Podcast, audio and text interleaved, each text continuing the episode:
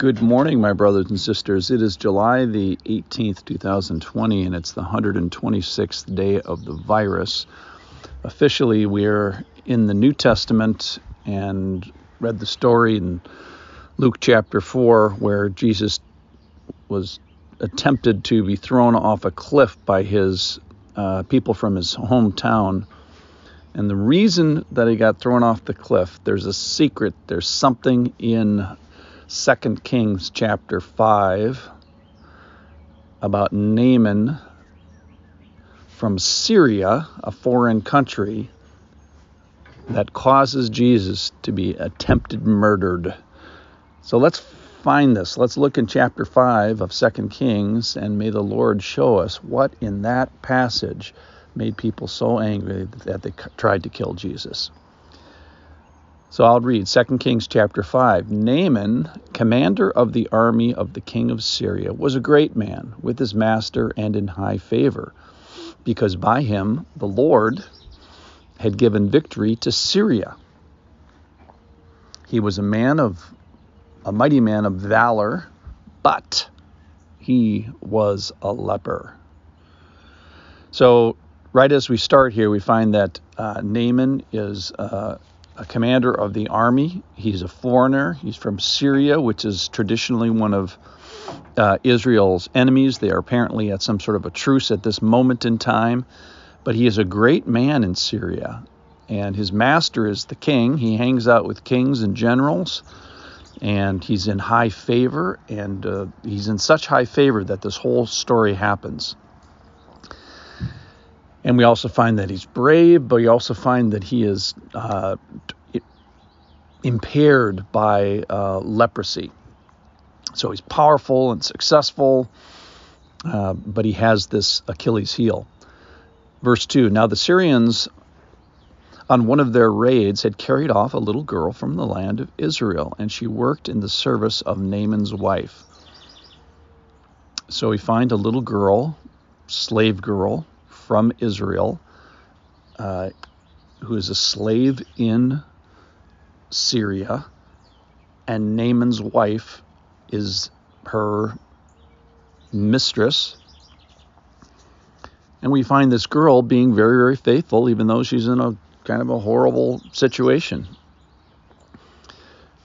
And she says to her mistress, so this young, pious girl who obviously was raised right, and knew of the Lord's work in her country, she says to her mistress, Would that my Lord were, he, were with the prophet who is in Samaria, who's now Elijah, he would cure him of his leprosy.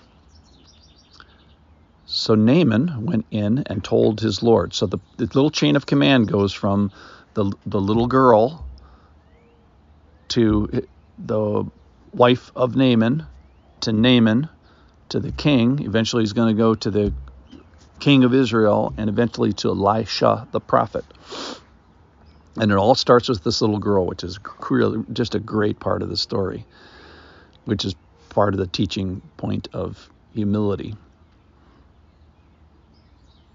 So Naaman went in and told his Lord, who's the king, thus and so spoke the girl from the land of Israel. And the king of Syria said, Go now, and I will send a letter to the king of Israel. So he's going to act as an emissary to the country next door. This is from the northeast of uh, of Israel. And then listen, listen to what he takes. He takes 10 talents of silver, 750 pounds of silver, 6,000 shekels of gold, 150 pounds of gold, 600 years' wages is what this my Bible note said about this. And he brought the letter to the king of Israel, which read. So now he takes this, and we find out later that he takes uh, chariots and horses as well. And he brought the letter to the king of Israel, and this is we, this is a bad king of Israel. So this is King a, uh, uh, Ahab, who does evil in the sight of the Lord. He puts up Asherah poles and uh, uh, calls God's prophet his enemy. And he's got one of the worst wives, wives in history, Jezebel, known for her nastiness. So that's the king of Israel. So it's not a good time for Israel at the moment. So 2 Kings 5, verse 6, and he brought the letter to the king of Israel, which read, When this letter reaches you, know that I have sent you Naaman, my servant, that you may cure him of his leprosy.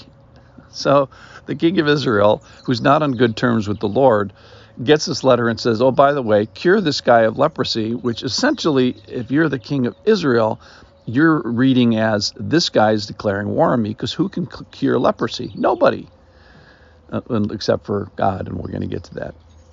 So when King the king of Israel reads the letter, he tore his clothes and said, "Am I God to kill and make alive? That this man sends word to me that the, to cure a man of his leprosy?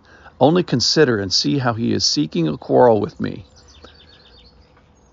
But when Elisha, the man of God, the true man of God, heard that the king of Israel had torn his clothes, he sent to the king, saying, Why have you torn your clothes? Let him come now to me, that he may know that there is a prophet in Israel. So Naaman came with his horses and chariots and stood at the door of Elijah's house, Elijah's house.